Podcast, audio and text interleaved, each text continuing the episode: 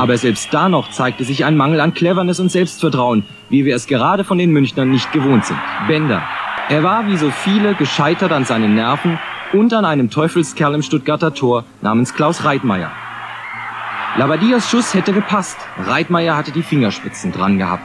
Reitmeier schien die Bälle wie magisch anzuziehen. Wohlgemerkt, hier stand ein Mann im Tor, der machte sein drittes Bundesligaspiel.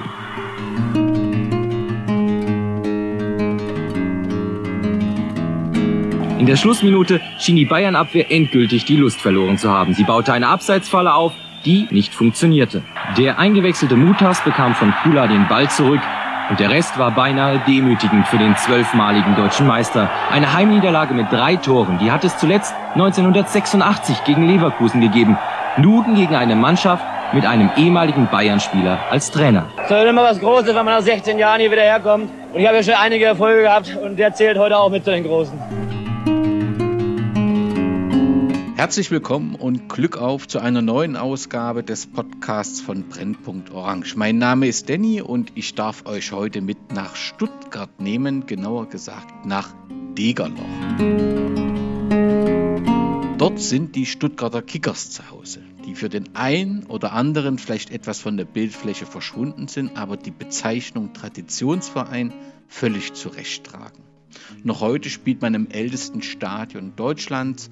Weltmeister wie Guido Buchwald und Jürgen Klinsmann wurden hier ausgebildet. Außerdem spielte der ehemalige DFB-Pokalfinalist und Vizemeister schon von der Bundesliga bis zur Oberliga Baden-Württemberg in einigen Ligen.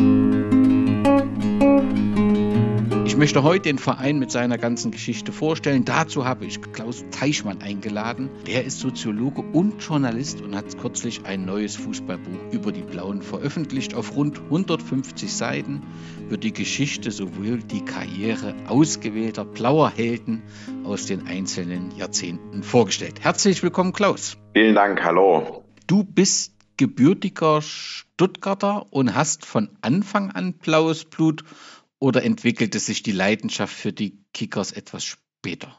Ich bin zwar in Stuttgart geboren, aber im Umland von Stuttgart aufgewachsen, in Ludwigsburg. Das ist äh, 20 Kilometer nördlich von Stuttgart. Hm. Und im Umland ähm, ist der VfB ein großes Thema. Das heißt, äh, als Kind war ich mit meinem Vater tatsächlich beim VfB in den 70er Jahren. Und meine Kickers-Leidenschaft, mein Kickers-Phantom beginnt eigentlich erst äh, in den 80er Jahren. Kann man das begründen? Also war das so Jugendkultur und dann bei den Kickers hat das hat besser gepasst oder was ist da der Hintergrund? Ja, ganz genau, so kann man es sagen. Das trifft sehr gut. Äh, so ein bisschen Jugendkultur. Wir waren dann halt schon so ein bisschen subkulturell unterwegs.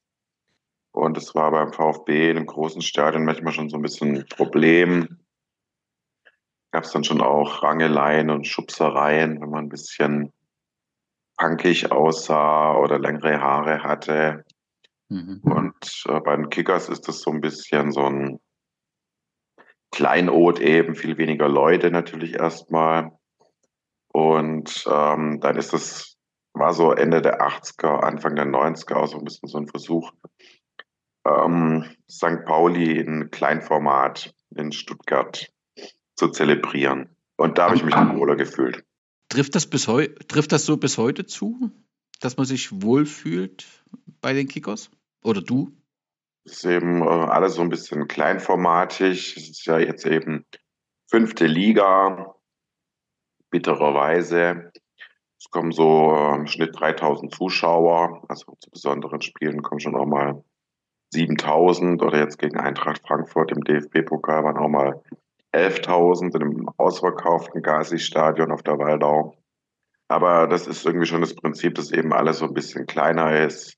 Klein und fein. Das sind die Kickers. Du bist Soziologe und Journalist. Bist du auch im Ressort Sport tätig? Also tauchen die Kickers auch auf deinem Arbeitsplatz auf oder liegt der, dein journalistischer Schwerpunkt auf einem anderen Thema? Ich bin schon ähm, auch Sportjournalist und auf der Ebene begleite ich die Kickers auch. Allerdings jetzt nicht regelmäßig bei jedem Spiel, weil ich nicht für Stuttgarter Zeitungen arbeite, sondern eher ähm, im Umland. Und dann sind die Kickers nur in ausgewählten Situationen dann eben Thema. aber nicht jede Woche. Du hast schon mehrere Bücher veröffentlicht. Ich glaube, auch eins zur Tischtennis-Europameisterschaft 2009 in Stuttgart und 2014 zum ersten Mal das Buch Rauf die Blaue. Wie kam es zu dieser Premiere damals? Ja, es ist eben mein, mein, mein Lieblingsverein, mein Herzensverein, die Kickers. Und dann sind sie damals in die dritte Liga aufgestiegen und haben sich gehalten.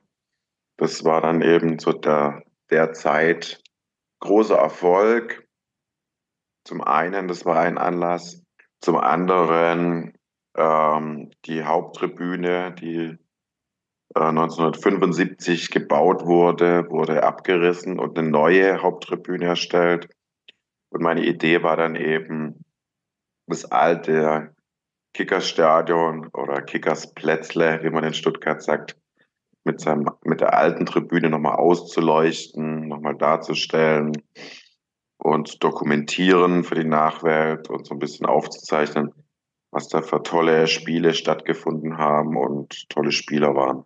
Wie war die Reaktion auf dein Buch? War ganz gut, ja, kam ganz gut an. Buch ist mittlerweile ausverkauft. Und dann gab es 20, also jetzt 2023 eine Neuauflage. Ist da eine besondere Intention dahinter, ein besonderer Grund?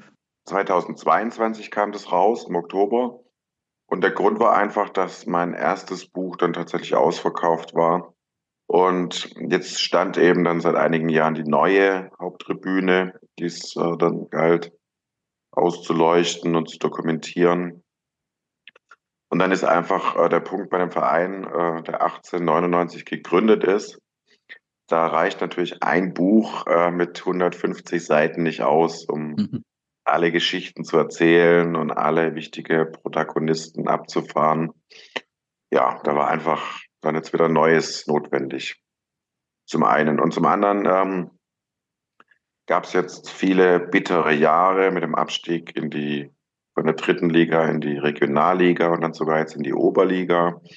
Und jetzt zeigt die Kurve eben auch ganz klar wieder nach oben. Wir sind mit zehn Punkten Abstand Tabellenführer. Der Aufstieg ist jetzt sehr greifbar in die Regionalliga zurück. Und das Buch heißt ja auch Rauf, die Blaue, dass es jetzt immer wieder rauf geht in den bezahlten Fußball dann eben auch, in den Profifußball jetzt dann auch äh, auf äh, mittlere Distanz. Und das soll das Aufstiegsbuch dann jetzt eben werden, diese Saison. Wo kann ich das Buch erwerben? Überall. Äh, Buchladen einfach bestellen und äh, der Buchladen, egal wo, in Deutschland nimmt Kontakt auf zu mir und ich kann es dann äh, ausliefern und verschicken. Rauf die blaue, die Stuttgarter Kickers, die blaue Fußballperle von der Waldau. 144 Seiten sind DIN A4 und ich verlinke natürlich in den Shownotes die Informationen rund um das Buch. Aber wir wollen natürlich diesen besonderen Verein den Hörerinnen und Hörern etwas näher vorstellen. Vielleicht zunächst zum Stadion bzw. den Sportplatz. Die Kickers Spielstätte befindet sich in Degerloch. Der Stadtteil gehört seit 1908 zu Stuttgart. Was macht diesen Stadtteil zu einem besonderen Stadtteil? Das ist mal jetzt für Nicht-Stuttgarter zu sagen.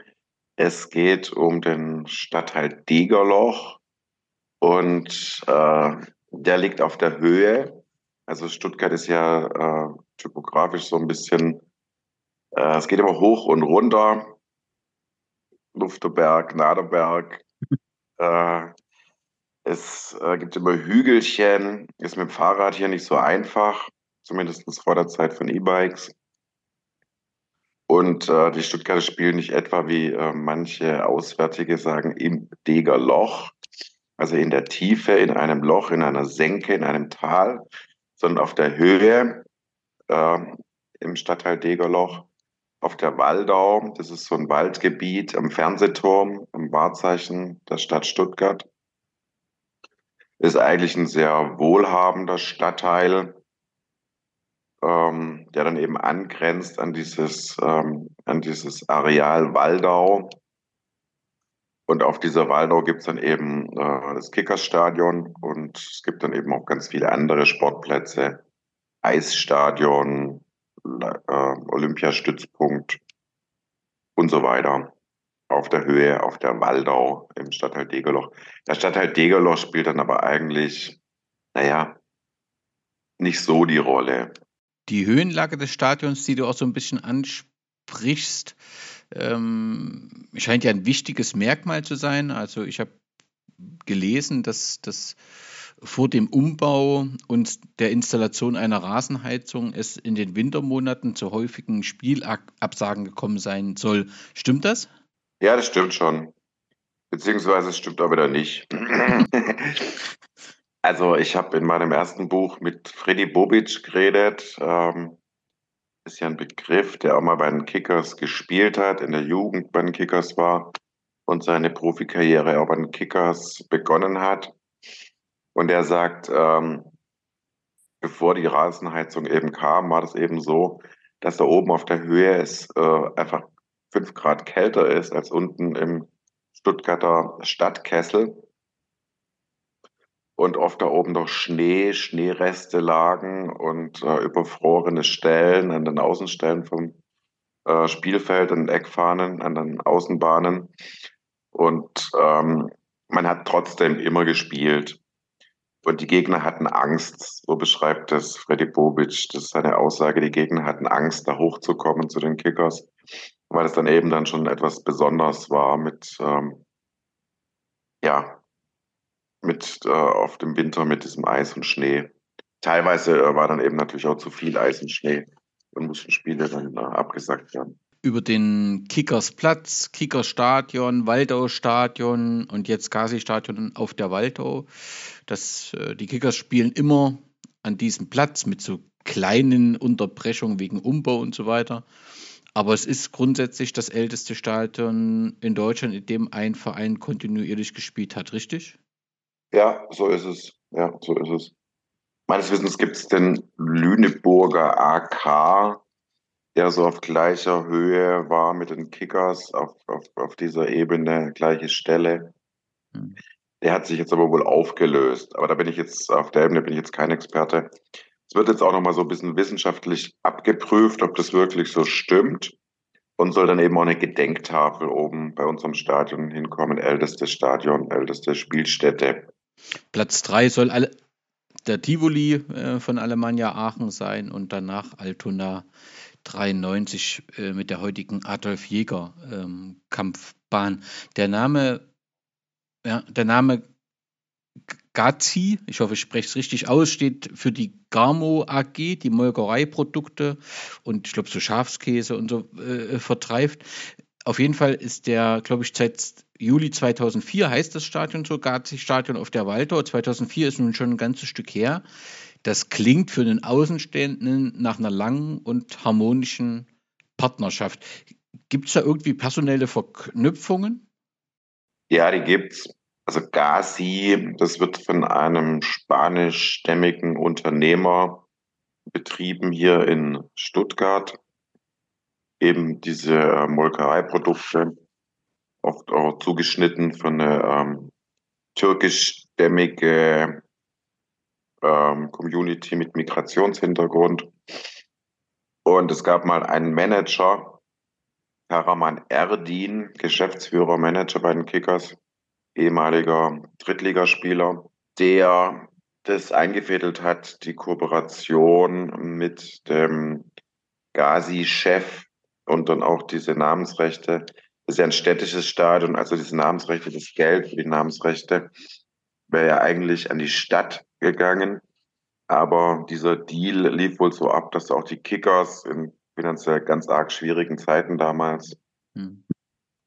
ähm, von diesen Namens, äh, äh, Vergabe der Namensrechte äh, profitieren konnten. Die Tribüne, die du schon angesprochen hast, hat eine sehr bewegte Geschichte.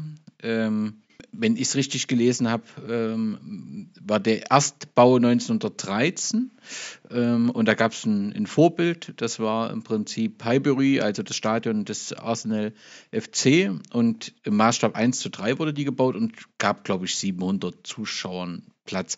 Also insgesamt hat diese Tribüne, die ja sehr ähm, markant ist, eine bewegte äh, ähm, Geschichte. Die ist mehrfach saniert worden, richtig? Also seit 1905 ähm, spielen die Kickers eben da oben an dieser gleichen Stelle auf der Waldau, wo jetzt dann später natürlich das, der Fernsehturm dann äh, auch errichtet wurde, daneben.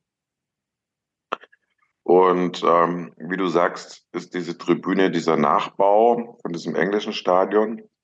Und ähm, die wurde 1975 dann abgerissen. Und da kam eine neue Tribüne. Und diese neue Tribüne wurde jetzt eben 2014, 2015 um den Dreh ersetzt von der neuen jetzigen Haupttribüne. Und ich nehme an, der Hintergrund war mehr Platz, moderner Lizenzbedingungen erfüllen, dass es da diese Gründe waren? Genau, das waren diese Gründe, mehr Plätze.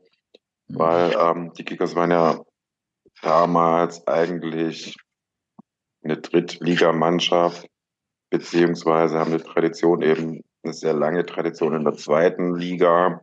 Und dieses Stadion ähm, hat dafür gar keine Zulassung. Da war das notwendig, mit der Haupttribüne mehr Sitzplätze, eine Rasenheizung zu bekommen, um dann auch irgendwie für höhere Ligen wieder eine Spielstätte zu haben.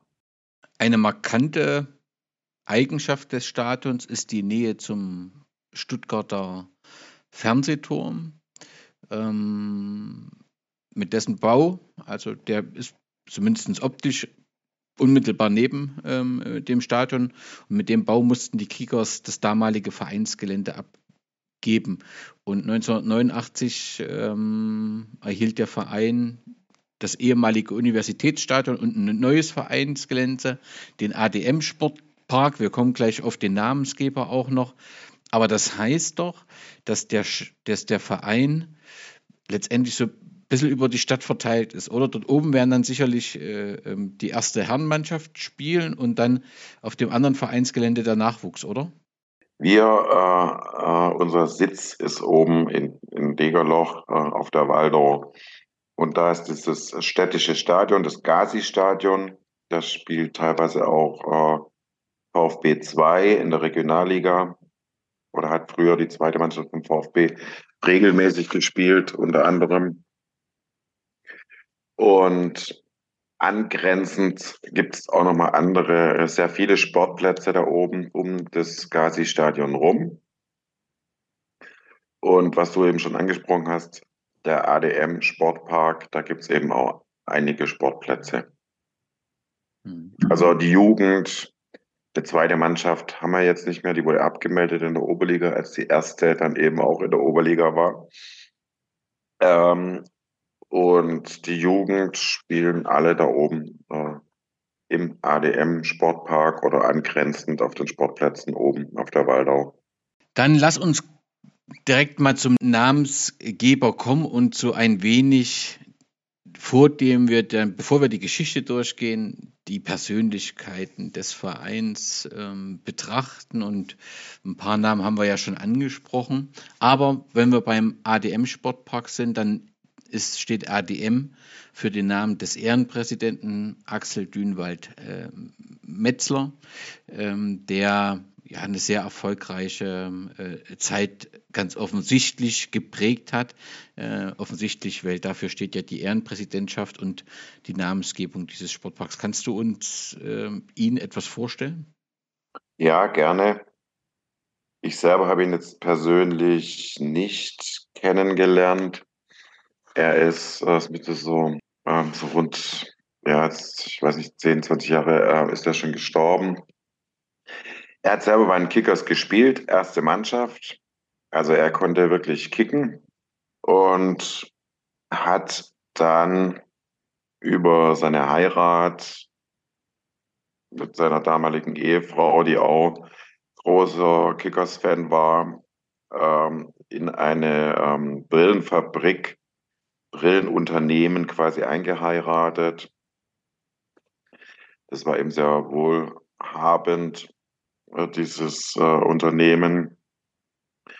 Und ähm, so konnte er dann auch seine Kickers, zu der er immer schon eine Verbindung hatte, unterstützen. Er wurde um das Jahr 1980, ich glaube 79, äh, Präsident und äh, ist dann gleich mit der Ansage angetreten, er will die Kickers von der zweiten Bundesliga jetzt in die erste Bundesliga führen.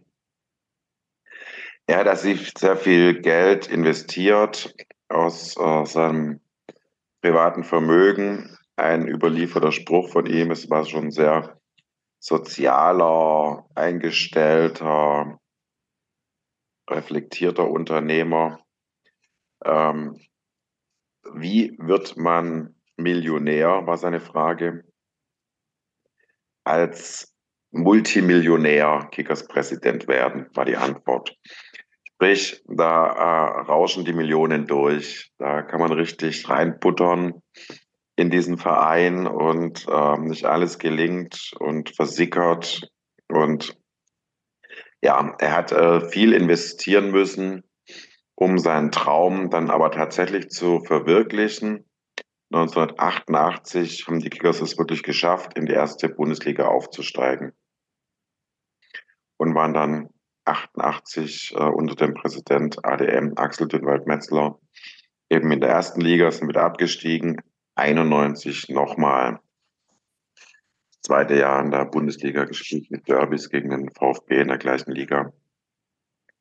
Und ähm, insofern ist der Traum von ADM äh, aufgegangen und er hat rund 25 Jahre diesen Verein geführt, geprägt wie wohl niemand anderes.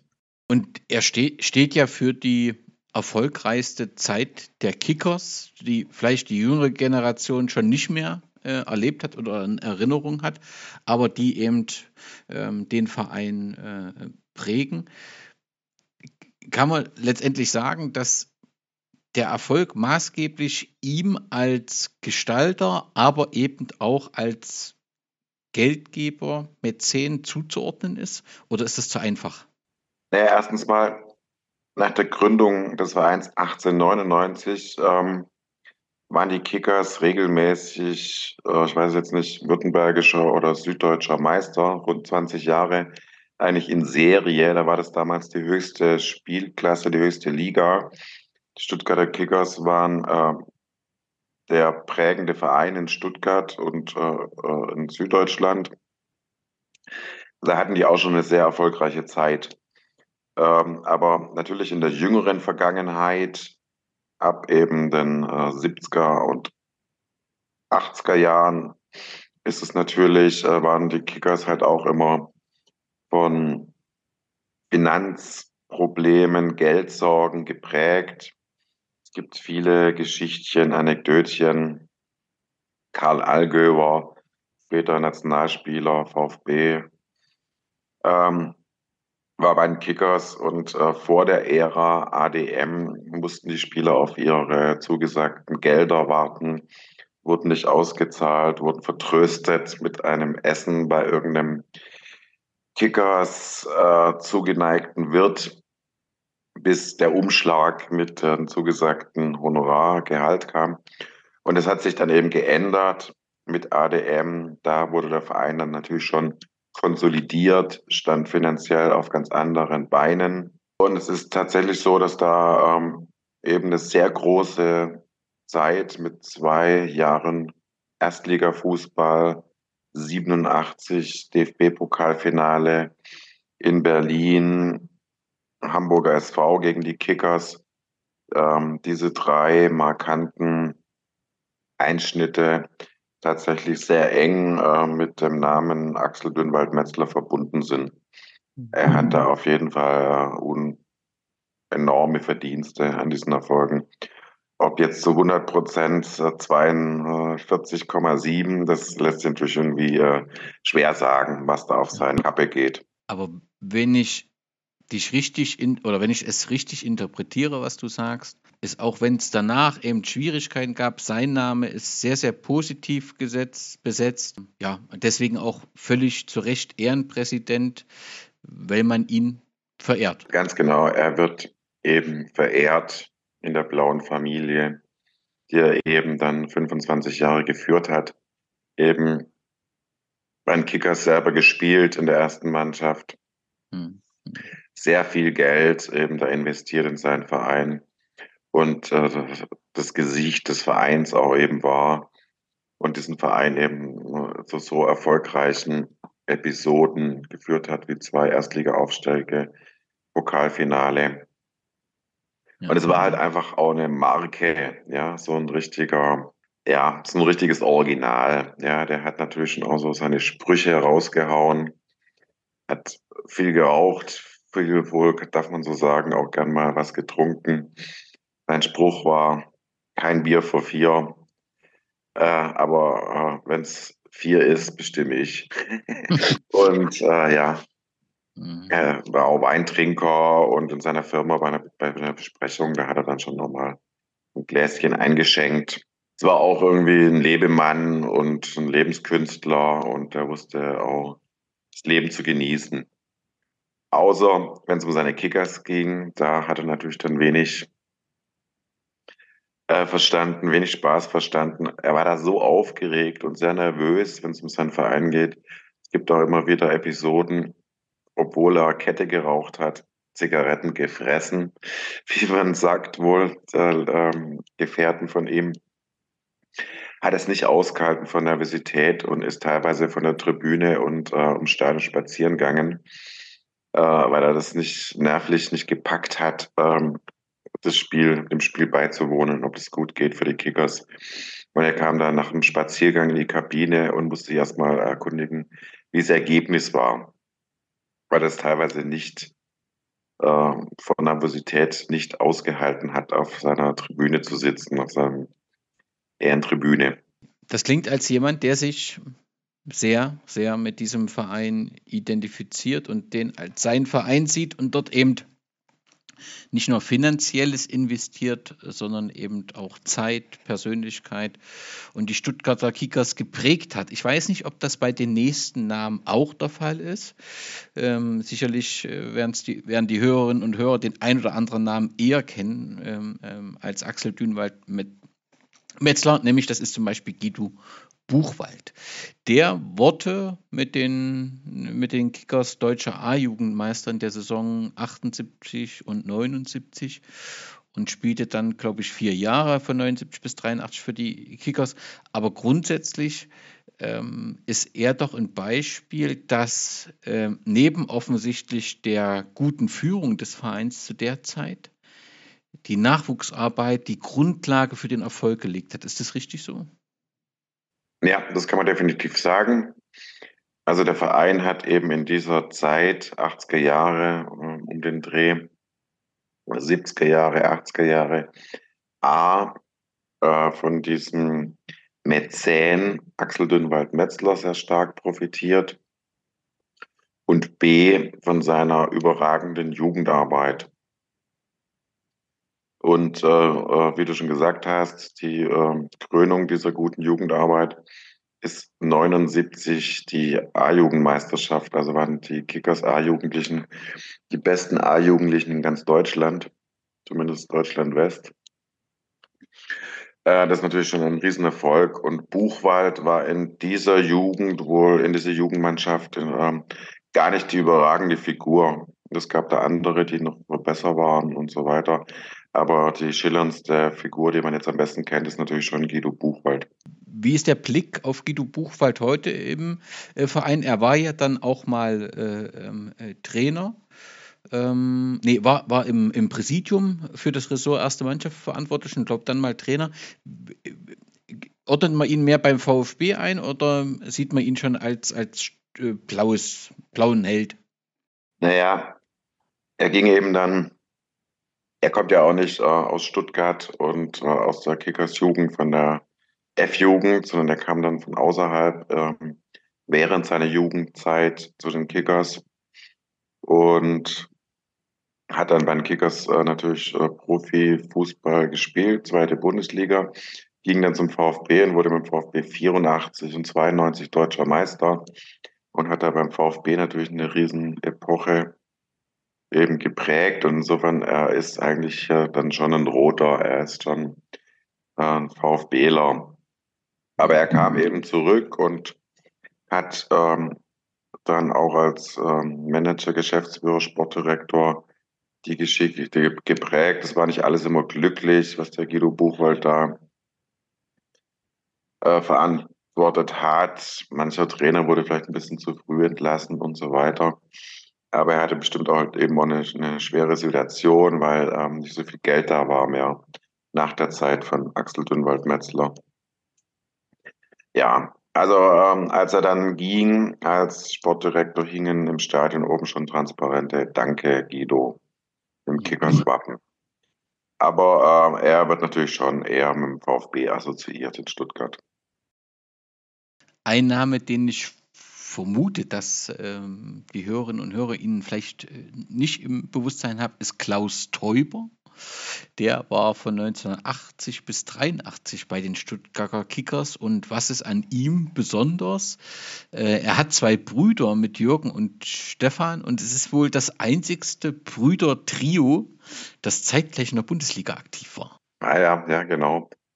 Und dieser Boxer Täuber, Boxer war ja sein Spitzname, weil er eben sehr robuste Spielweise hatte und seinen Körper stark eingesetzt hat als Stürmer, war dann mein Kickers.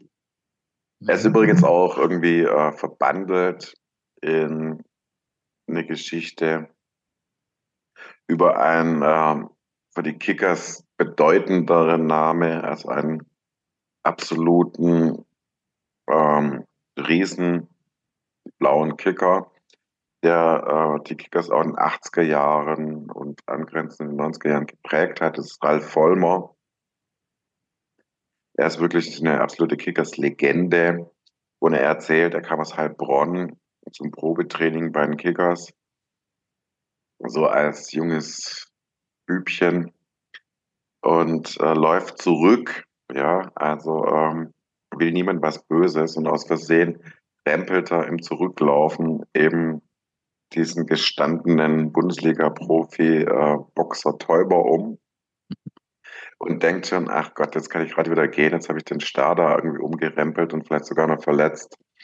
Aber bei den Kickers waren dann alle Beobachter so angetan, dass der Junge ähm, diesen harten Knochen Täuber auf die Bretter strickt, dass sofort äh, der unterschriftsreife Vertrag vorlag. Was ich überhaupt nicht im äh, Bewusstsein hatte, ist, dass äh, der Name Christian Streich auch bei euch äh, eine Rolle spielte, offensichtlich für zwei Jahre. War 85 äh, dann, in, als ihr in der zweiten Bundesliga gespielt habt, zu euch gewechselt, kam irgendwie zu 21 Einsätzen und kehrte dann auch nach Freiburg zurück. Ich nehme an, er ist jetzt ja, also fest verbunden mit Freiburg, und taucht zwar in der Chronik auf, aber dürfte in der Geschichte jetzt keine besondere Rolle spielen, oder? Ja, genau so ist es.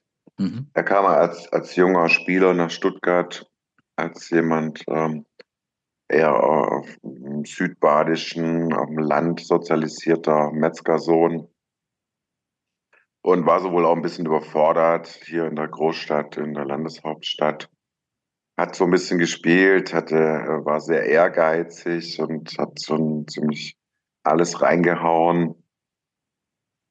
War aber jetzt äh, nie für die Kickers jetzt eine große Nummer oder großer Leistungsträger. Er war eben eher Ergänzungsspieler in diesen zwei Jahren. Ich vermute, dass die Stellung von Anthony Buffalo eine andere ist. Denn er ist ehemaliger ghanaischer Fußballspieler und Gründer und Generalsekretär der ghanaischen Spielergewerkschaft. Und sein Name und sein Gesicht bringt man fest mit dem Pokalfinale, was du angesprochen hast, im Juni 1987 im Berliner Olympiastadion in Verbindung, wo die Stuttgarter Kickers ähm, ja in, in, in, ein sensationelles Spiel machen und äh, eigentlich auf dem Weg zum Titel sind wären die letzten Minuten nicht ähm, ähm, gewesen. Und er hat, glaube ich, die Führung vorbereitet. Auf jeden Fall hat er das Spiel geprägt und hat mit seiner Leistung beeindruckt. Ähm, ist das auch in Erinnerung oder spielt er da eine untergeordnete Rolle? Ja, für so Kickers Insider ist er natürlich eine Nummer, die damals äh, in dem Alter am, am, im Stadion waren. Den kennt man schon, ja. Und ähm, Es muss so ein lustiger Vogel gewesen sein, starker Stürmer, einer der ersten Schwarzen, der ja überhaupt in der Bundesliga Fuß gefasst, Fuß gefasst hat. Ja. Ja, kennt man, aber er hat jetzt auch nicht die Stuttgarter Kickers über Jahrzehnte geprägt äh, wie andere Spieler. Ja. Ich weiß nicht, ob, ob jüngere Leute, die eben um die 15, 20 sind, ihn denn so groß ähm, auf der, im Fokus haben, weiß ich jetzt nicht. Die kennen wahrscheinlich eher dann äh, Klinsmann, Vollmer, Buchwald, Allgöber, wissen über die Bescheid, dass die bei den Kickers waren. Das wird wohl das wird wohl zutreffen. Jürgen Klimatzmann hast du angesprochen, ist ja gerade auch wieder medialen Thema durch die äh, Verpflichtung als äh, Nationaltrainer. Ähm, er hat auch diese Jugendzeit äh, mitgemacht und diese erfolgreiche, von dieser erfolgreichen Nachwuchsarbeit profitiert, richtig? Ja, ganz genau. Da gab es äh, einen, einen Jugendleiter, der ist auch äh, äh, hat Legendenstatus bei den Kickers, Papa Steinbach. Sein Sohn hat auch bei den Kickers gespielt und der ist quasi verantwortlich, Klinsmann und Buchwald zu den Kickers gelotst zu haben äh, und verhindert zu haben, dass die zum VfB gingen, eben damals schon in der Jugend. Also sie kommen ja beide nicht aus Stuttgart, hm. beide mit dem Kicken woanders angefangen und beide wurden dann äh, auf, auf dringende Initiative von Papa Steinbach bei den Eltern die Eltern wurden entsprechend bearbeitet. Der VfB war schon aufmerksam auf die beiden Talente und wollte die holen. Äh, dass der bessere Schritt sei, zu den Kickers erst noch zu gehen in der Jugend und dann eine Weile zweite Bundesliga zu spielen äh, in Sachen Karriereaufbau. Und die beiden haben das eben gemacht, haben beide noch Jugend gespielt. Wie gesagt, Buch war halt A-Jugendmeister, 79 und Klinsmann hat dann schon als Jugendspieler mit 17 war der Lang der jüngste Spieler, der bei den Kickers in der Profimannschaft gespielt hat. War dann eben auch da und es hat äh, den beiden sicherlich nicht geschadet. Die Station Kickers, die haben ja beide trotzdem oder wahrscheinlich deswegen eine Weltkarriere hingelegt. Da, davon gehe ich auch aus. Ich nehme an, dass für die Namen Klaus Reitmeier und Wolfgang Wolf dasselbe zutreffen wird, was du bei Anthony Baffö äh, gesagt hast, dass das natürlich äh, markante Fußballspieler sind, aber die Zeit bei den Kickers eher so in die in der Chronik auftauchen wird, aber nicht in einem separaten, ja, in einer separaten Kickers-Legenden-Broschüre. Äh, Anders ist es vermutlich bei Freddy Bobic, oder ordnet man den auch mehr beim VfB zu? Mir sage ich gerade andersrum. Also Freddy Bobic, ähm, der ist in der Jugend ja schon so ein bisschen gependelt, VfB Kickers, mhm. wenn ich es jetzt richtig weiß. Und dann am Anfang seiner Karriere war er bei den Kickers und hatte ein, zwei Jahre bei den Kickers gespielt, glaube ich, das waren Drittliga-, Regionalliga-Zeiten.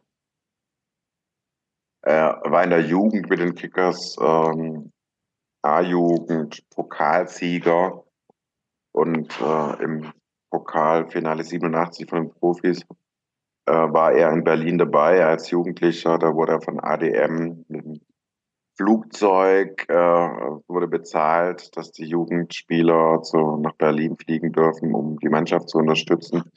Also er hat schon so seine Berührungspunkte mit den Kickers natürlich hat das Kickers Wappen auch entsprechend getragen. Aber äh, er wird natürlich schon ganz klar mit VfB assoziiert. Und interessanterweise Reitmeier, das ist natürlich auch schon äh, der Torwart, eine, eine Legende. Aber vor allem Wolfgang Wolf, der ähm, spielt bei den Kickers eine sehr große Rolle. Er ist ja so Urpfälzer, Kaiserslautern, Urgestein. Und man weiß ja, dass ähm, am Betzenberg auch Fußball entsprechend zelebriert wird. Aber er kam dann in diesen Erstligajahren, äh, 88, 89 äh, oder und 91, mhm. 92 war er dann eben bei den Kickers. Also Ich denke, es waren beide Jahre, wenn ich es richtig im Kopf habe. Und war eben dann in der Abwehr eine zentrale Figur mit seiner Bundesliga-Erfahrung. Und er sagt, ähm, Fußball, er hat Fußball dann ganz neu kennengelernt oder eigentlich so richtig Fußball erst erfahren und kennengelernt bei den Kickers mit diesem tollen Präsidenten ADM und dieser Kickers-Familie. Und ähm, also er hat schon, äh, der Urpfälzer, ein sehr großes Kickersherz entwickelt in dieser Zeit. War später dann auch äh, ja, Trainer. Das ist schon beeindruckend, ne? wenn, vor allem wenn man weiß, dass er in Kaiserslautern zehn Jahre war und, und über 200 Spiele. Das ist schon beeindruckend. Ein Name, der noch mir aufgefallen ist, und ich muss eben zugeben, ich hatte es nicht mit den Stuttgarter Kickers in Verbindung, das ist Jean Dandy, ähm, das erste Krokodil im deutschen Fußball, der ja äh, bekannt geworden ist ähm, beim Karlsruher SC, die dann eben das Finale im DFB-Pokal 96 äh, erreicht haben. Er war zwei Jahre äh, bei den Kickers, wenn ich das richtig äh, recherchiert habe, von 92 bis 94 eher noch in Erinnerung oder eher weniger? Eher weniger. Er spielt ganz sicher jetzt keine große Rolle für die Kickers-Geschichte. Äh, mhm. äh, eher nochmal für die VfB-Geschichte. Wenn ich jetzt diesen Verein dann äh, auch schon in Bund nehmen muss. Ähm, ähm, als er beim VfB war, da wurde ein Maskottchen kreiert. Und ja. das heißt Fritzle. Und das ist eine Mischung aus einem Krokodil und der Name Fritz Walter, die Stürmerlegende. Also er ist, da hat er eher einen Status, dass er da irgendwie mit das äh, Maskottchen geprägt hat, aber in Kickers eigentlich nicht.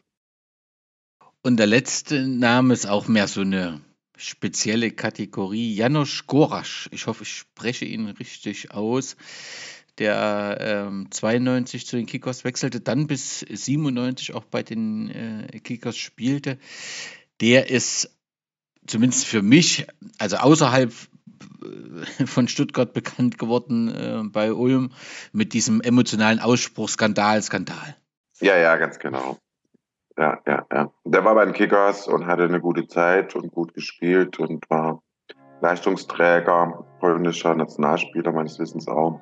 Aber in die Bundesliga-Geschichte ist natürlich eingegangen, war echauffiert. Dahl als Schiedsrichterin erste Liga Skandal.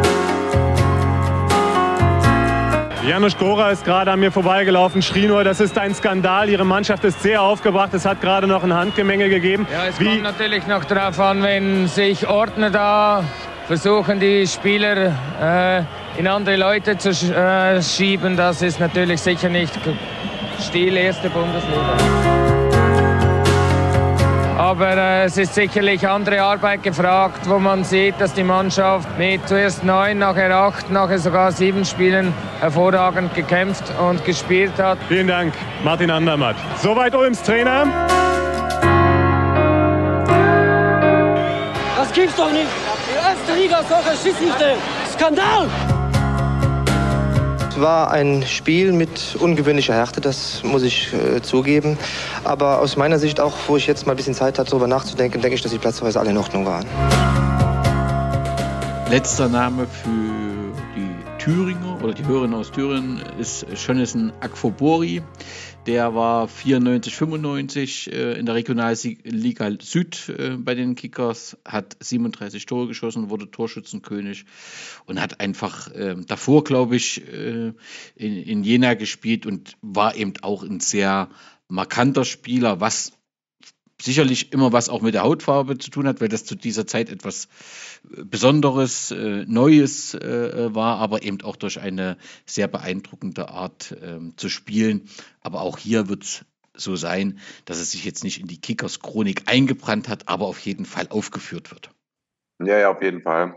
Johnny Akbobori ähm, ist bis zum heutigen Tag ähm, durch diese Saison, wo er eben knapp 40 Tore gemacht hat, ähm, der Rekordtorschütze, also Rekord auf der Ebene, ähm, so viel Tore für die Kickers hat in der ersten Mannschaft noch niemand in einer Saison geschossen. Das ist bis zum heutigen Tag äh, nicht geknackt, der Rekord. Ja, und äh, dann gab es vor kurzem mal ein Vereinsjubiläum und Traditionsmannschaft, äh, VfB gegen Kickers und war Johnny auch da.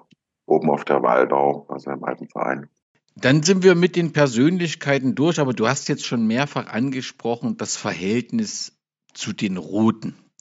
Ähm, wie, wie muss ich mir das aktuell in, in, in Stuttgart vorstellen? Du hast natürlich ähm, einige liegen dazwischen. Du hast ähm, ja eine, eine völlig andere sportliche Welt. Das eine ist die Bundesliga, der Profibereich. Ihr seid im Moment in einem, im Amateurbereich. Ähm, ist da Abstand? Ist das eine Hassbeziehung? Ähm, muss man aufpassen, wo man hingeht, was trägt? Wie, wie muss ich mir diese, diese Situation in Stuttgart vorstellen? Naja gut, wie du sagst, es sind ein paar Ligen dazwischen.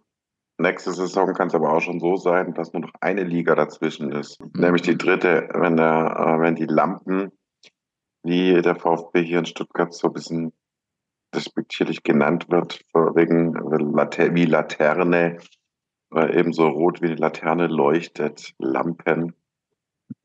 Äh, in den 70er Jahren war es so, da war möglicherweise, wie gesagt, Anfang des vorigen Jahrhunderts hatte, hatten die Kickers eine Vormachtstellung. Entschuldigung. Ähm, dann hatte der VfB in Stuttgart eine Vormachtstellung und äh, in den 70er Jahren ist der VfB in die zweite Liga abgestiegen. Und äh, da haben die Kickers dann auch mal in zwei Jahren Zweitliga-Derbys ein Derby gewonnen. Und da hätte sogar vielleicht mal so eine Vormachtstellung in Stuttgart verändert werden können. Aber da gab es eben noch nicht so einen ähm, gut aufgestellten Mäzen wie ADM. Und da hat der VfB sich wieder berappelt und ist ja wieder in die erste Liga. Wie gesagt, es gab dann eben diese Derbys in der ersten Liga in den 80er Jahren und da gab es natürlich dann auch schon die Ebene, dass die Kickers eben stark profitieren von ihrer Jugendarbeit ähm, und dann die Besten eben vom VfB abgeworben werden. Allgöwer, Klinsmann, Bobic, Buchwald, das sind ja nur einige Namen, gibt es ja noch einige mehr. So. Und da war natürlich eine große Rivalität, weil man auch ja nicht endgültig auf der gleichen Höhe war, aber in Reichweite. Heute ist es ja jetzt so, dass wir ja nicht mal in der Liga sind, äh, in der der VfB 2 spielt. Das tut natürlich der geschundenen blauen Seele schon sehr weh. Wird nächstes Jahr, nächste Saison allerdings auch wieder anders sein. Du hast es so angesprochen, dass Stuttgart mehr das Umland zieht und äh, die Stadt Kickers. Also ist das tatsächlich so, also dass die Kickers mehr so Teil der eben Jugendkultur dort sind oder, oder vermischt sich das schon und du hast einzelne Stadtviertel, die rot sind, die blau sind? Wie muss ich mir das vorstellen? Naja, ähm, ein Support bei Derbys, wenn es gegen den VfB geht, ist der Fans, Stuttgart hört am Neckar auf. Und äh, VfB Bad Cannstatt, das ist ja auf der anderen Seite des Neckars und tatsächlich ging Stuttgart ähm, nur bis zum Neckar und irgendwie vor gut 100 Jahren wurde eben Bad Cannstatt eingemeindet und äh, gehört jetzt eben auch zu Stuttgart, ist auch ein Stadtteil von Stuttgart. Aber es war es davor tatsächlich nicht. Und das ist natürlich auch ähm, irgendwo ein bisschen so eine Grenze. Ne? Ähm, Cannstatt und äh, diese Ecke um Cannstatt rum, das ist natürlich schon rot dominiert. Die Kicker sitzen eben auf der Waldau, ähm, auf den Fildern und haben da so ein bisschen Einzugsgebiet. Und natürlich ist es schon so, in der Stadt spielen die Kickers äh, eine, noch eine gewisse Rolle, nach wie vor. In der Berichterstattung der Stuttgarter Zeitungen auch. Aber der VfB ist natürlich dominant so, und ähm, schon allein, man sieht es ja in den Zuschauerzahlen, VfB hat 50.000 Zuschauer bei jedem Heimspiel, wir so drei. Ähm, da muss es auch äh, in Stuttgart ein paar geben, die äh, zum VfB gehen. Wenn man die, die Fansituation bei den Kickers betrachtet, wie hat sich so die Fankultur über die Zeit entwickelt? Gab es da mal eine Zeit, ähm, wo man auch so eine Art Hooligan-Struktur hatte, gerade Zeit Bundesliga, wo man dort war und dann wieder in die zweite gegangen sind? Oder war das immer, du hast vor uns dieses Bild St. Pauli ähm, ähm, ähm, gemalt, war das immer so ein bisschen eine alternative Fanszene bei den Kickers? Diese alternative Fanszene, die gibt es eben seit Ende der 80er Jahre bis zum heutigen Tag in Teilen kann man sagen, ist es so und es ist eine linke Fankultur in Teilen, wie weit die jetzt, ja, das kann man schon so sagen. Die Fanszene ist natürlich ganz interessant. Ähm, als in den 90er Jahren diese Ultra-Bewegungen aufkamen, Ultra-Fan-Typus aus Italien kam, ähm, und in Deutschland so Einzug halten, also der Nazi-Hooligan, also so rechter Fan-Typus so ein bisschen abgelöst wurde von immer einem linken Fan-Typus oder dem politischen, dem Ultra-Fan zum Beispiel, waren die Kickers ganz vorne dabei. Dieser kleine Verein mit seiner kleinen Fanbase und 1995 haben die blauen Bomber äh, Ultra, Ultras sich gegründet und auch bundesweit mit ihren Choreografien irgendwie brilliert und Preise gewonnen in ähm, Fanzines in der Ultraszene durch besonders originelle, aufwendige, tolle Choreografien. Und beim VfB ähm, war da noch lang nichts äh, so sehen von irgendeiner Ultra-Fan-Bewegung, die jetzt prägendste Ultra-Fan-Vereinigung für VfB, Kommando Cannstatt, wurden erst 97 gegründet. Mhm. Sprich, ja, auch auf dieser Ebene, äh, wir, die Kleinen, aber doch auch vielleicht ein bisschen origineller, ein bisschen flexibler, ein bisschen pfiffiger, waren da viel früher dran. Reutling, Reutlingen scheint so ein wenig der Hassgegner Nummer eins zu sein. Stimmt das? Und wenn ja, was ist der Grund dafür? Naja, Reutlingen jetzt in diesen. Ähm, Reutlingen liegt eben im Umland von Stuttgart. Und äh, wie gesagt, das Umland von Stuttgart, das ist schon äh, sehr stark VfB-Einzugsgebiet. Sprich, Reutlingen ist eigentlich so auch VfB-Einzugsgebiet. Wir und jetzt in diesen ähm, letzten Jahren hat man eben öfters gegen Reutlingen gespielt und die wurden eben auch schon so ein bisschen als VfB Umland identifiziert, sich teilweise selber dazu bekannt. Äh, Gibt es Fanfreundschaften, wurden dann von VfB-Fans unterstützt, die Reutlinger Fans, wenn es gegen die Kickers ging. Und ja, da gibt es dann halt schon so ein paar unschöne Szenen, gab es Rangeleien und Steigereien, entsprechende Supports, hängt sie auf, die Degerlocher Zecken, war dann so ein Reutlinger Support und so weiter. Und das ist schon so ein bisschen jetzt ja, der, der Lieblingsfeind, kann man mhm. sagen, die Reutlinger. Da freut man sich immer, wenn es gegen die Reutlinger geht, die bringen einen Haufen Zuschauer mit und dann ist was los im Stadion. Auf der anderen Seite gibt auch Freundschaften, also so, eine, so ein Trio äh, der Kickers, Blau-Weiß-Linz und Jan Regensburg. Wie intensiv wird das gepflegt? Kannst du das sagen oder bist du da zu weit weg? Nee, nee, bei den Kickers ist mir nicht weit weg. Das ist ja eine Familie, das ist ja eine es ist ein Kleinod, das ist ja alles so klein und putzig. Auf der Gegengerade, die Fantribüne, das ist alles Stehplatzbereich. Und ähm, ich stehe auch oft äh, eigentlich normal im B-Block. Und im B-Block, da gibt es 80-jährige Rentner, die da stehen, dreijährige Kinder, die am Zaun da sind. Das ist eben bei Kickers alles so ein bisschen friedlicher und wenig, keine Gewalt und ganz harmonisch und idyllisch da oben unterm Fernsehturm im Wald. Und da stehen eben auch die ähm, organisierten Fans, die Ultras, die supporten und man steht da eigentlich ein paar Meter voneinander entfernt. Und ja, es gibt da irgendwie keine Berührungsängste. Und nochmal zu Blau-Weiß-Linz und Jan Regensburg. Das wird regelmäßig äh, abgefeiert, ähm, diese Fanfreundschaft. Die gibt es schon äh, seit Jahren und ist sehr stabil, ist mal entstanden. Auch mit auf die Initiative von dem Fanclub ähm, Blue Boys und legendären Fan-Fußballturnieren, wo dann auch mal so das ein oder andere alkoholische Getränk angeblich äh, konsumiert wurde. Und da hat man sich dann so angefreundet und das hält bis zum heutigen Tag.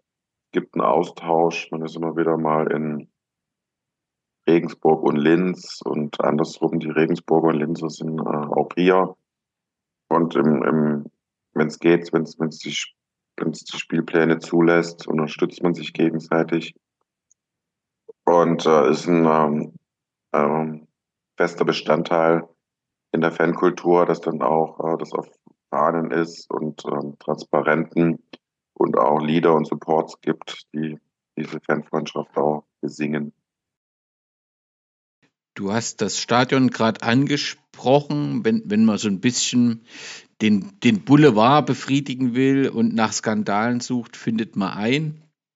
Das ist dieser Becherwurf, ich glaube, es war 2006 beim DFB-Pokal, wo in der 86. Minute in, in voller Bierbecher aus dem Kickers Block auf dem Linienrichter geworfen wurde, der dann zusammenbrach und das Spiel ähm, abgebrochen wurde. Das Besondere, also zumindest für, für Außenstehende war, dass es ein, ein VfB-Fan offensichtlich war und dass äh, der Verein die Strafe ähm, zurückgeholt hat von demjenigen. Da sind wir keine anderen Fälle so äh, bekannt. Das war schon eine besondere Situation gewesen und letztendlich haben die Kickers das recht souverän dann behandelt, oder? Ja, ja, ganz genau. Also das äh, ist, so hier auch ähm, die vorherrschende Meinung, dass dieser Becherwurf von einem VfB-Fan verursacht wurde. Ähm, wie das dann juristisch dann genau weiterging, weiß ich jetzt nicht. Ich weiß nur, dass ähm, es dann eben einen Zaun gab an unserer Fankurve, an unserem B-Block, also ein Zaun in dem Sinn ein Fangnetz. Ja, man hat da schon noch durchgesehen, aber man konnte da nicht mehr übers Spielfeld und keine Becher mehr werfen. Hm. Man ist halt sehr nah dran, ne? Und das ist das besondere, auch das besonders Schöne an dem Stadion letztendlich. Genau, das macht eben aus. Dann lass uns doch noch mal ein paar Punkte aus der Geschichte. Wir haben das letztendlich bei den Persönlichkeiten und schon äh, natürlich paar Stationen angesprochen, aber damit wir auch das einordnen in die Geschichte. Der Verein, wir reden natürlich jetzt über den, den Fußball, weil das dieser Schwerpunkt ist, aber der Verein ist ein Mehrspartenverein und äh, insbesondere die Leichtathletikabteilung ist auch sehr erfolgreich gewesen, zumindest in der Vergangenheit, weiß nicht wie heute, aber auf jeden Fall Mehrspartenverein äh, und das heißt, es gibt mehrere Abteilungen, richtig? Ja, so ist es. Ja, es gibt ähm, traditionell einige Abteilungen. Manche haben sich dann auch mal aus dem Gesamtverein gelöst, Tennis und Hockey. Die mhm. heißen jetzt HTC, Stuttgarter Kickers. Aber weiterhin ähm, gibt es Tischtennis, Leichtathletik, Handball. Und auch zum Beispiel die ähm, Fans, Kickers-Fans haben eine eigene Abteilung im Verein. Die sich um, um was kümmert dann? Ist das wie so ein, also ihr habt ja nochmal separat, gibt es ja das Stuttgarter Fanprojekt. Und was, was ist diese Fanabteilung? Was ist die Aufgabe derer? Das ist einfach eine Abteilung im Verein ähm, und die kümmern sich eben um die Belange der Fans bei Spielen, Auswärtsfahrten. Sachen zu organisieren. Dann lass uns nochmal diese 1899 äh, zum 21. Ähm, September kommen. Ähm, wie wurden denn die, die Kickers gegründet und wie kamen sie denn zu ihrem Namen und zu ihrer Vereinsfarben? Ja, gegründet eben, wie du sagst, 1899. Das Stadtteil Degerloch ist ja eben, wie gesagt, auch ein sehr wohlhabender Stadtteil. Und es gab ähm, einige, da ist die Geschichtsschreibung auch noch nicht so ganz endgültig, aber äh, sehr viele jüdische Gründungsmitglieder äh, waren da wohl am Anfang am Start. Ähm, die Vereinsfarben sind ja so ein helles Blau, weiß-blau, so ein bisschen wie die israelische äh, Flagge. Und im Wappen sind ja drei Sterne. Die stehen für Kämpfer, Könner, Kameraden. K. Äh, und das sind ja keine Kommunistensterne, das sind ja irgendwie, sehen aus wie Davidsterne. Mhm. Da ist allerdings, das ist nicht so endgültig eruiert, erforscht, ob dieses Blau daher herkommt und ob das wirklich Davidsterne sind oder ob die nur Davidsternen ähnlich sehen. Da kann ich, das ist noch nicht, ist nicht ganz äh, klar und nicht ganz eindeutig. Aber dass eben viele jüdische äh, Gründungsmitglieder gab und in diesen Anfangszeiten, das ist äh, verbrieft. Eine andere Theorie ist oder eine andere, was man findet so im Netz, dass das Blau so ein bisschen als Orientierung an Victoria Berlin, dass es daher kommt, die zu dieser Zeit ja schon spielten, wenn man sich offensichtlich ja auch beim Namen an Karlsruher Kickers orientiert hat. Ähm, ist das widerlegt oder sagst du einfach, das ist, ist, eine, ist eine These, die steht da, aber letztendlich konnte. Eine These, eine These. Gegen die hat man ja auch ähm, im Finale um die deutsche Meisterschaft gespielt, die Berliner. Aber es ist eine These. Ähm, ja, es ging natürlich dann auch in Stuttgart darum, um Assoziationsfußball, dem heutigen Fußball und Rugby, ne? wie mhm. da so äh, die Kräfteverhältnisse sind und sich durchsetzen. Und die Kickers wurden eben als Verein gegründet, in dem ausschließlich Assoziationsfußball stattfinden soll, in dem kein Rugby gespielt werden soll. Ja, die eben sich von vornherein zum Fußballsport dann eben bekannt haben bei anderen Vereinen. Aber jenseits des Meckers sieht es ein bisschen anders aus. Die wollten das gar nichts mit Fußball zu tun haben. Genau. Und ähm, ja, so haben sich die Kickers gegründet. Die Kickers wurden dann eben auch noch mit C wie Cäsar geschrieben in den Anfangsphasen. Und wie gesagt, eben diese Sterne im Wappen, Könner, Kämpfer, Kameraden. Ja, das sind die Gründungsphasen. Bis zum Zweiten Weltkrieg, also du hast angesprochen, ist der Verein einmal deutscher Vizemeister, dreimal süddeutscher Meister und bis 33, 22 Mal württembergischer Meister.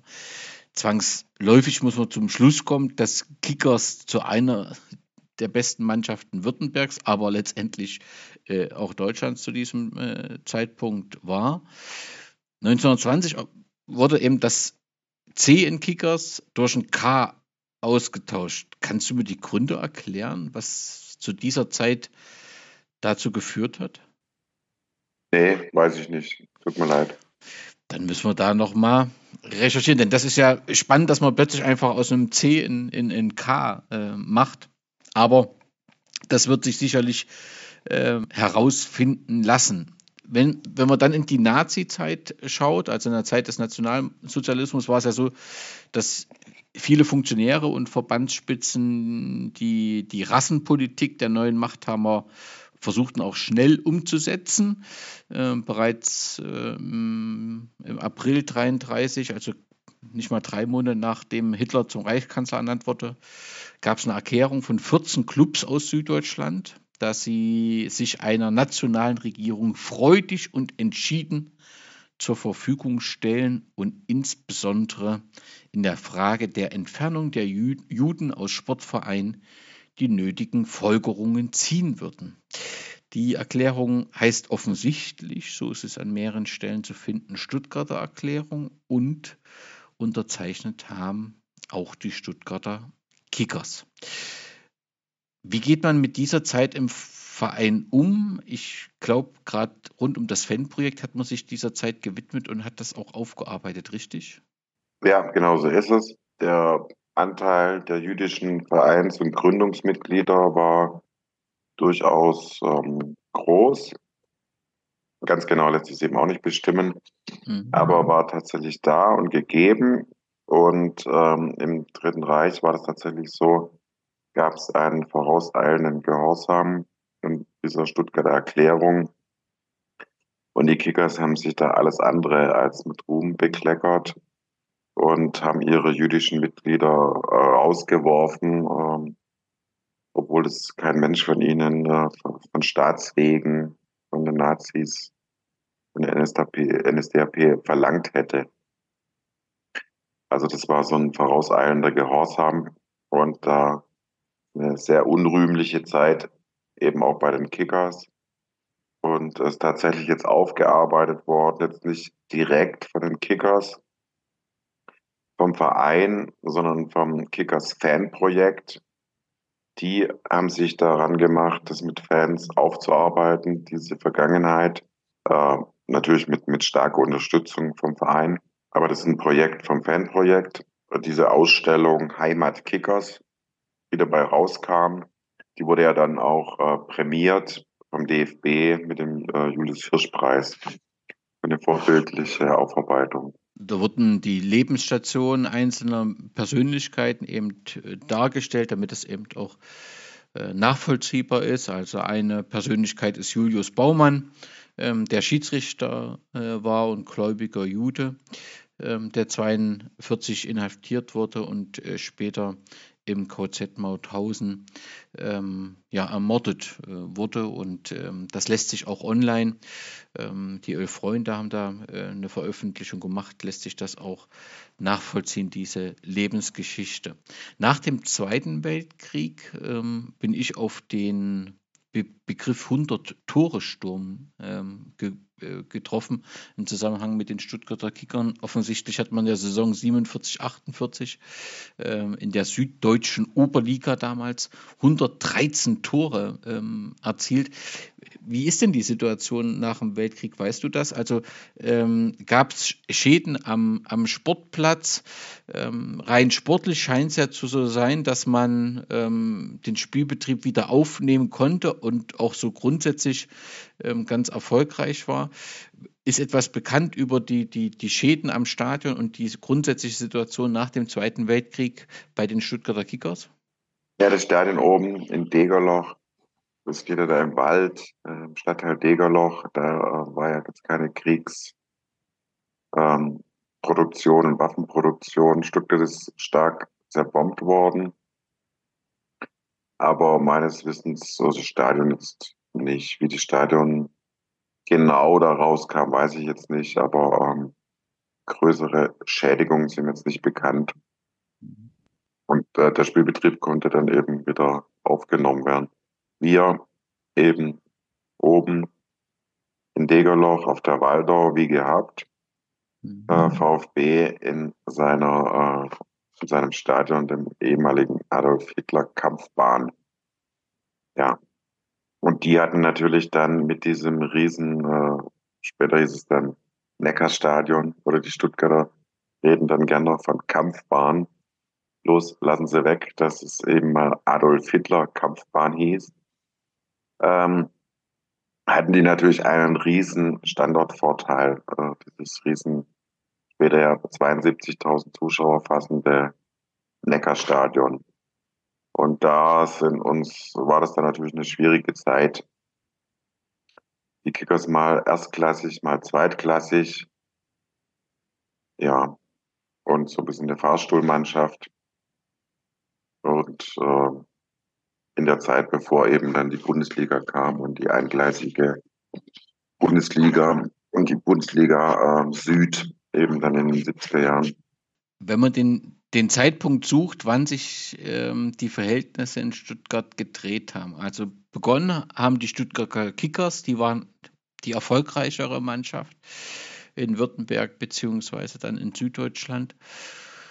Und ähm, so ab Mitte der 1920er Jahre hatte man den, den Dauerrivalen, ähm, die, die Roten, die letztendlich äh, diese Vormachtstellung streitig machen wollten. Aber kann man sagen, mit dem Meistertitel 1950 hat sich das dann letztendlich gedreht und hat ähm, ähm, haben die Roten die, die, die Nummer 1, äh, die Nummer 1 Position übernommen? Ja, so kann man sagen. Sie hatten einfach diesen riesen Standortvorteil, dass sie in diesem großen Stadion eben spielen.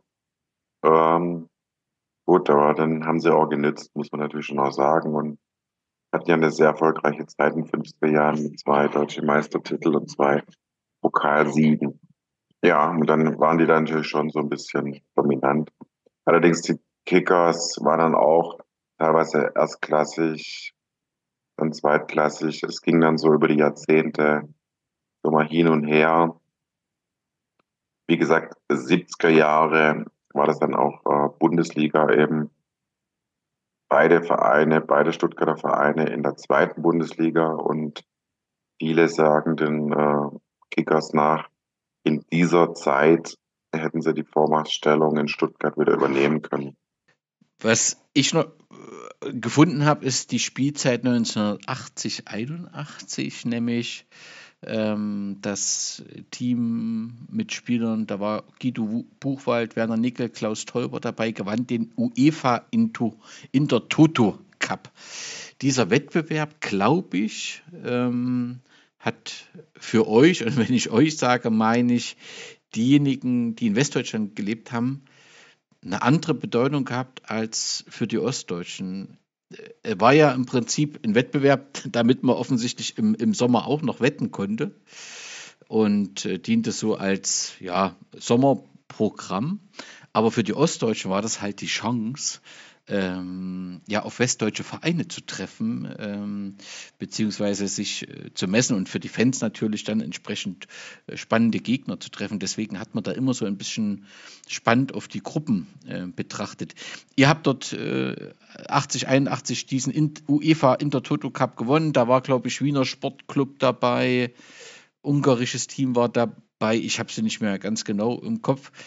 Hat dies, dieser Pokalgewinn für euch eigentlich irgendeinen Wert oder ist das tatsächlich mehr so eine Randnotiz?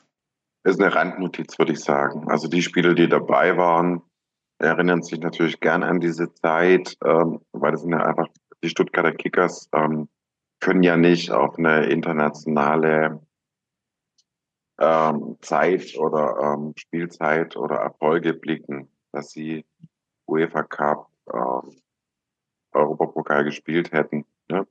Und insofern ja. erinnert man sich dann im Verein schon gern auch an diese Geschichte, weil man ähm, eigentlich nur da auch eben ähm, internationales Parkett hatte. Es ist natürlich mhm. aber jetzt nicht äh, der größte Erfolg in der Vereinsgeschichte. Das sind sicherlich dann andere Sachen wie Erreichen des DFB-Pokalfinales oder erst Bundesliga-Aufstieg. DFB-Pokalfinale, wir haben es jetzt mehrfach angesprochen, es war die Saison 86, 87. Äh, es gab Siege gegen Tennis Borussia Berlin, Borussia Neunkirchen, Hannover 96, Eintracht Frankfurt und Fortuna Düsseldorf und dann traf man in Berlin im Finale auf den Hamburger SV. Warst du dabei? Nee, ich war nicht dabei. Hast du Erinnerungen an dieses Finale?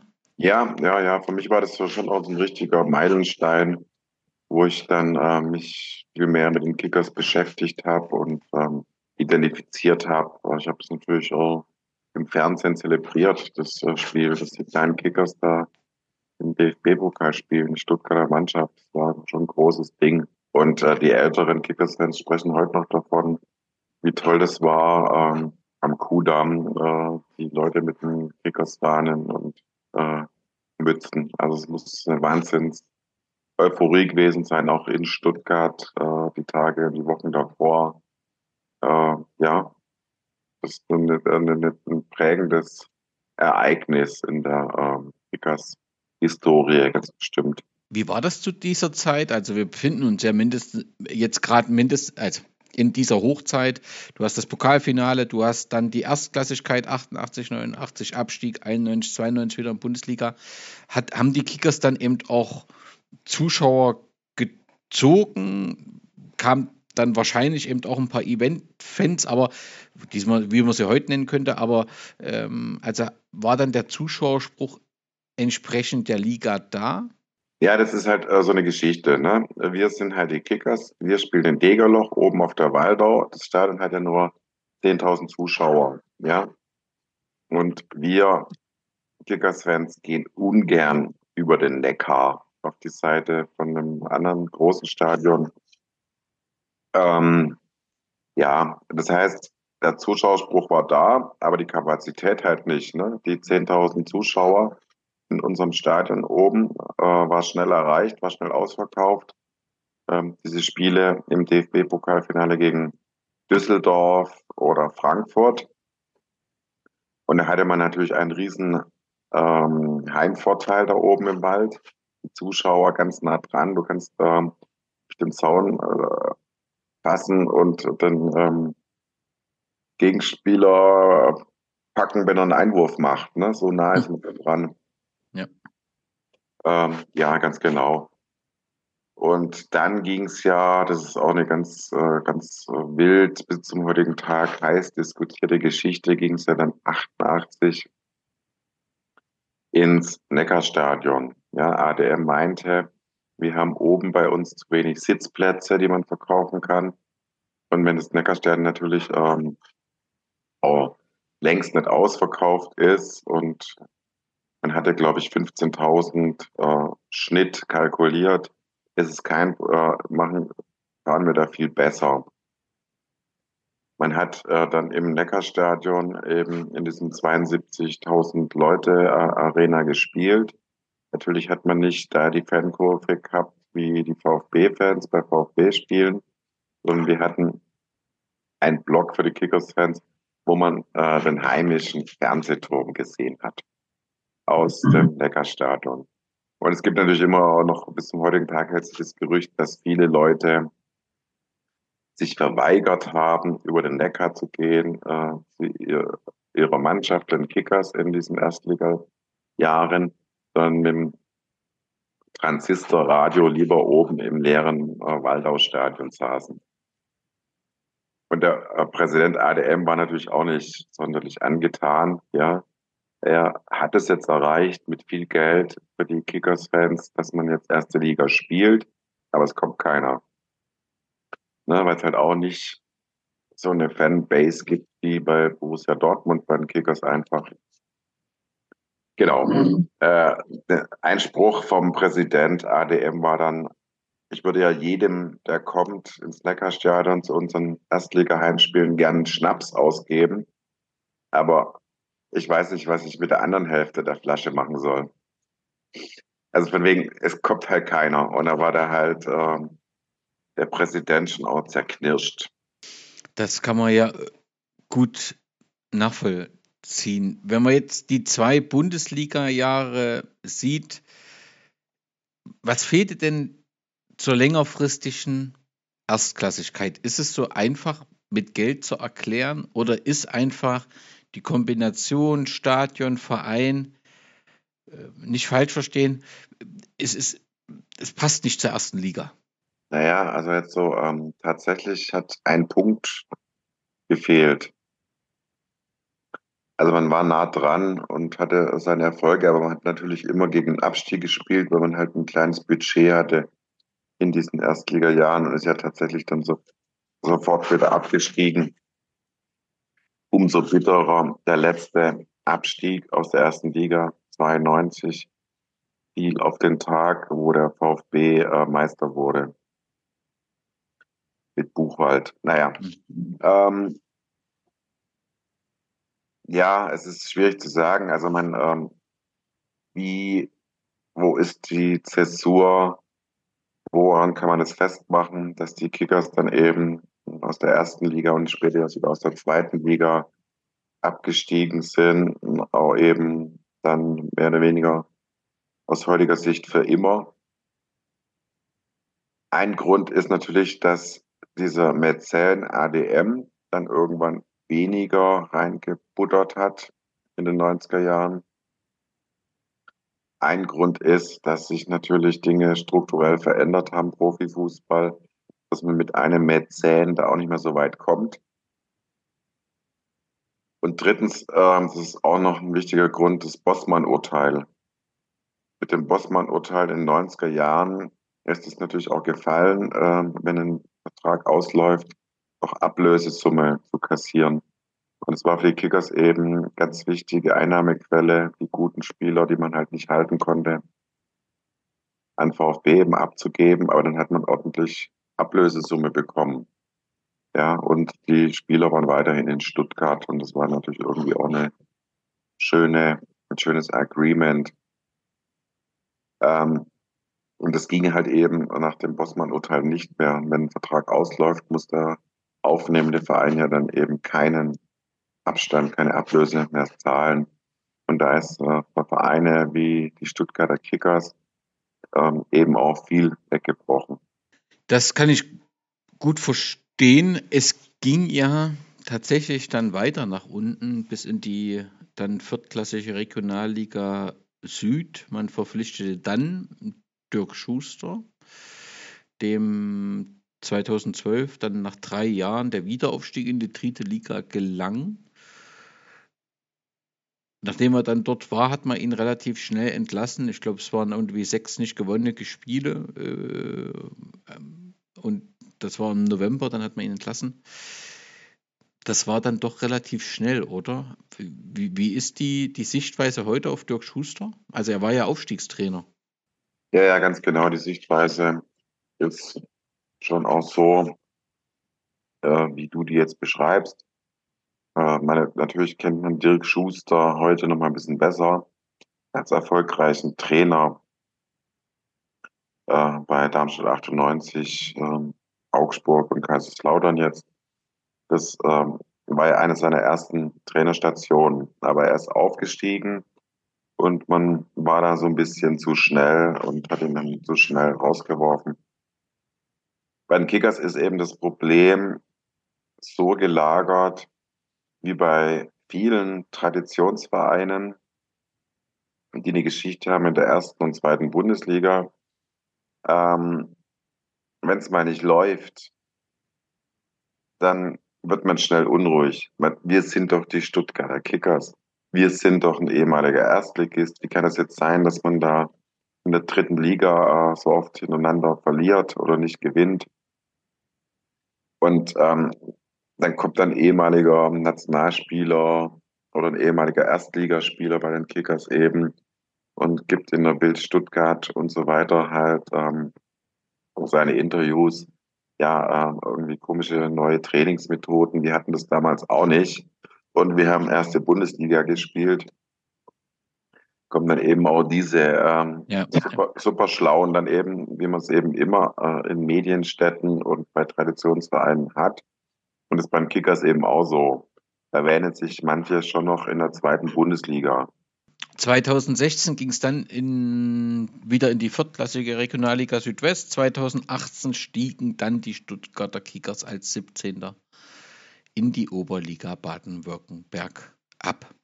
Du hast beschrieben, dass in der aktuellen Saison, wir befinden uns im Jahr 2023, also fünf Jahre später, sehr gut aussieht. Wie ist denn die aktuelle Situation im Verein? Hat man die, ich glaube, bei einem Traditionsverein, weil du es gerade angesprochen hast, braucht es immer eine Zeit lang, bis man verstanden hat, dass man jede Liga annehmen muss, weil natürlich jeder, für jeden Verein ist das Größte gegen einzuspielen. Und wenn man sich immer nur in der höheren Liga sieht, vergisst man sich auf die Liga, in der man gerade ist, auch zu konzentrieren. Ähm, wie ist das Umfeld? Ist das näher zusammengewachsen? Hast du das Gefühl, dass der Kick, die Kickers als Verein leben und mit der aktuellen Situation die angenommen haben, aber alle das Ziel haben, gemeinsam wieder zurück nach oben? Also wie, wie würdest du so gerade die Situation in deinem Verein einschätzen? Ähm, bei den Kickers ist es ja normal so, man äh, darf kein Erfolgs Fan sein, äh, wenn man Kickers-Fan ist. Leiden, Darben, Pleiten, Pech und Pannen, ähm, Leidensfähigkeit ist eigentlich schon auch zentral als Kickers-Fan. Allerdings kann man tatsächlich sagen, aktuell, das sieht richtig, richtig gut aus. Also der Verein, nicht zuletzt unter der Führung von Professor Dr. Lords jetzt auch schon zehn Jahre Präsident ist, hat sich in diesen tristen Oberliga-Zeiten konsolidiert, neu aufgestellt, äh, sportlich, auf, der, äh, auf allen Ebenen. Ähm, wir haben einen tollen Trainer, der die Jungs erreicht. Äh, Jugendtrainer war der erst äh, Mustafa Ünal.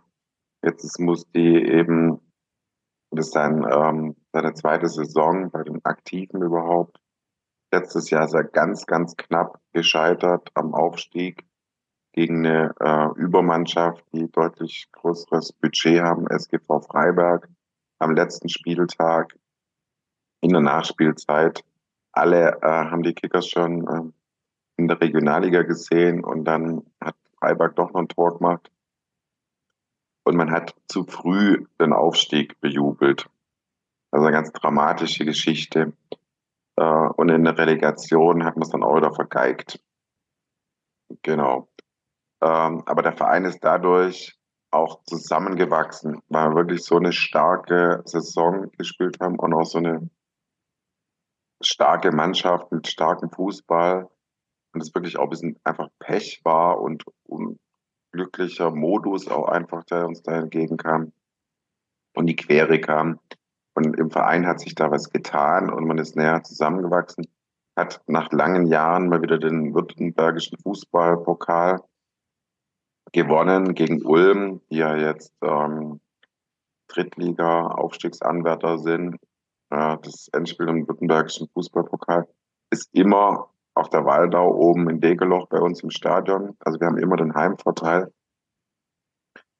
Äh, aber wir haben es äh, jahrelang nicht geschafft, da überhaupt ins Finale zu kommen. Und jetzt äh, waren wir mal wieder im Finale und haben es auch gegen einen höherklassigen Gegner gewonnen, vor 7000 Leuten da war große Euphorie und viele hatten einfach Mitleid mit der Mannschaft, dass es so knapp mit dem Aufstieg nicht geklappt hat. Die wirklich alles gegeben haben und so eine Wahnsinnssaison ähm, abgerissen haben. Dann hatten wir gleich im Sommer große Erfolge im DFB-Pokal, äh, den Erstliga-Absteiger Fürth zu Hause bei uns im Stadion geschlagen. Und das war dann auch vom Verein äh, so ein Zugeständnis. Die nächste Runde Spiel gegen Europapokalsieger Eintracht Frankfurt, dass man eben nicht äh, über den Neckar ins VfB-Stadion geht, sondern dass man das seinen Fans für die Unterstützung in diesen kargen Oberliga-Jahren äh, und in dieser verpasste Aufstiegssaison, letzte Saison, eben dieses Spiel gegen Eintracht Frankfurt auf der Waldau gönnt und dort abhält und dort ähm, ähm, ausrichtet. Äh, dann wurden dann eben jetzt nur 11.000 Karten im ausverkauften Stadion verkauft. Das ging dann nur an Mitglieder, an Dauerkartenbesitzer und innerhalb von Tagen äh, waren diese 11.000 Karten weg. Äh, es ist, die Kickers haben sich da in dem Spiel auch gut gehalten, nur 2-0 verloren, gut mitgehalten überregional wieder mal so ein bisschen auf sich aufmerksam gemacht. Und da ist absolut was im Entstehen und am Wachsen. Und der Verein ist äh, gut aufgestellt. Vom Präsidium, vom Aufsichtsrat her, äh, vom Management her, vom Trainer. Das sieht wirklich ganz gut aus gerade. Das heißt, ich interpretiere das nicht falsch, wenn du sagst, ähm, die Kickers haben zumindest alle strukturellen Voraussetzungen, um in den nächsten Jahren auch sportlichen Erfolg zu haben. Ja, definitiv, würde ich das sagen. Die letzten Jahre hatten wir schon ein Nachwuchsleistungszentrum. Das ist natürlich für einen Oberligisten, für einen Fünftligisten auch nicht ganz selbstverständlich. Wir hatten das kleinste oder haben das kleinste Nachwuchsleistungszentrum. Wir hatten teilweise die A-Jugend, die A-Junioren und die B-Junioren in der Bundesliga. Da sind jetzt nicht gerade viele Oberligisten sonst anzutreffen. Also die Nachwuchsarbeit ist gut. Jetzt haben wir gerade ähm, im A-Jugend Pokal den Bundesligisten VfB geschlagen. Ähm, also die, die, Nachwuchsgeschichte ist gut, die Strukturen sind äh, geschaffen, die Hausaufgaben gemacht, wieder zurück in den Profifußball zu kommen. Und Profifußball heißt ja offiziell, inoffiziell war immer, was immer Profifußball bei den Kickers. Die hatten ja auch in der Oberliga eine Profimannschaft. Aber ähm, Profifußball beginnt ja eigentlich offiziell in der dritten Liga. Und das ist durchaus die Perspektive, dass man in der Regionalliga jetzt nächstes Jahr sich konsolidiert und eine gute Rolle spielt. Und dann vielleicht auch mal den Aufstieg dann mitspielt in den nächsten drei bis fünf Jahren. Und dann auch wieder in der dritten Liga ankommt. Und es wäre wohl äh, für den Verein, für die Strukturen, für die Größe, für das Fan-Umfeld so die richtige Liga, dritte Liga. Das klingt doch dann ganz zuversichtlich und ist damit doch auch das passende Schlusswort. Es ist eine spannende Geschichte, die dieser Traditionsverein bietet.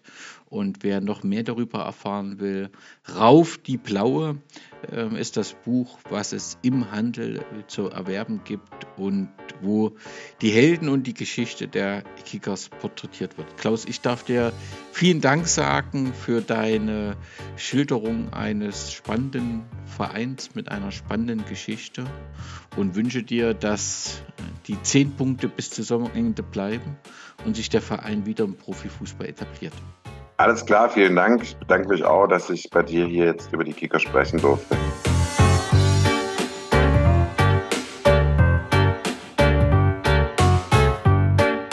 Zum Abschluss will ich natürlich auch euch Danke sagen, dass ihr diese Episode gehört habt und zwei Empfehlungen mitgeben einem neuen Podcast des Bayerischen Rundfunks nehmen die Investigativreporter Sebastian Krause und Kilian Medele den Todesfall der Lebensgefährtin von Sportarzt Bernd Pansold aus dem Jahr 2017 unter die Lupe. Es geht dabei um die Vergangenheit des Arztes im DDR-Sport und die Karriere bei einem österreichischen Getränkehersteller.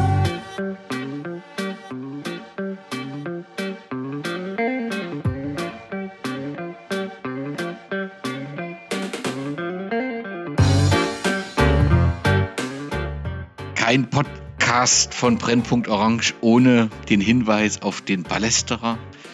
Das aus meiner Sicht weltbeste Fußballmagazin. Und dort ist die Ausgabe 172 schon 2022 erschienen.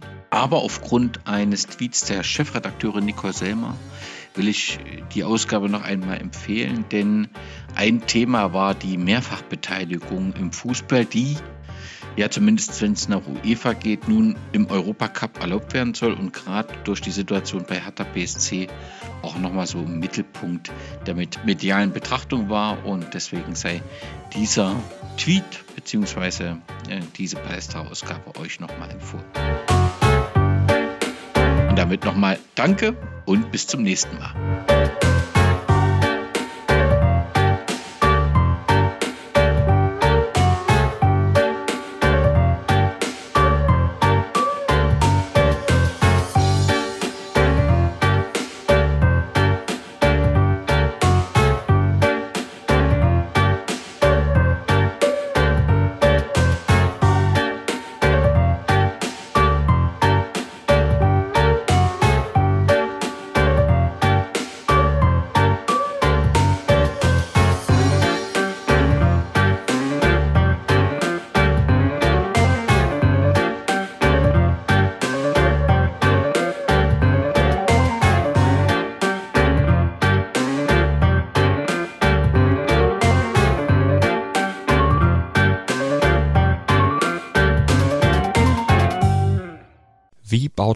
Harmonische Beziehung zu seinem Hund auf? Puh, gar nicht so leicht. Und deshalb frage ich nach, wie es anderen Hundeeltern gelingt, beziehungsweise wie die daran arbeiten.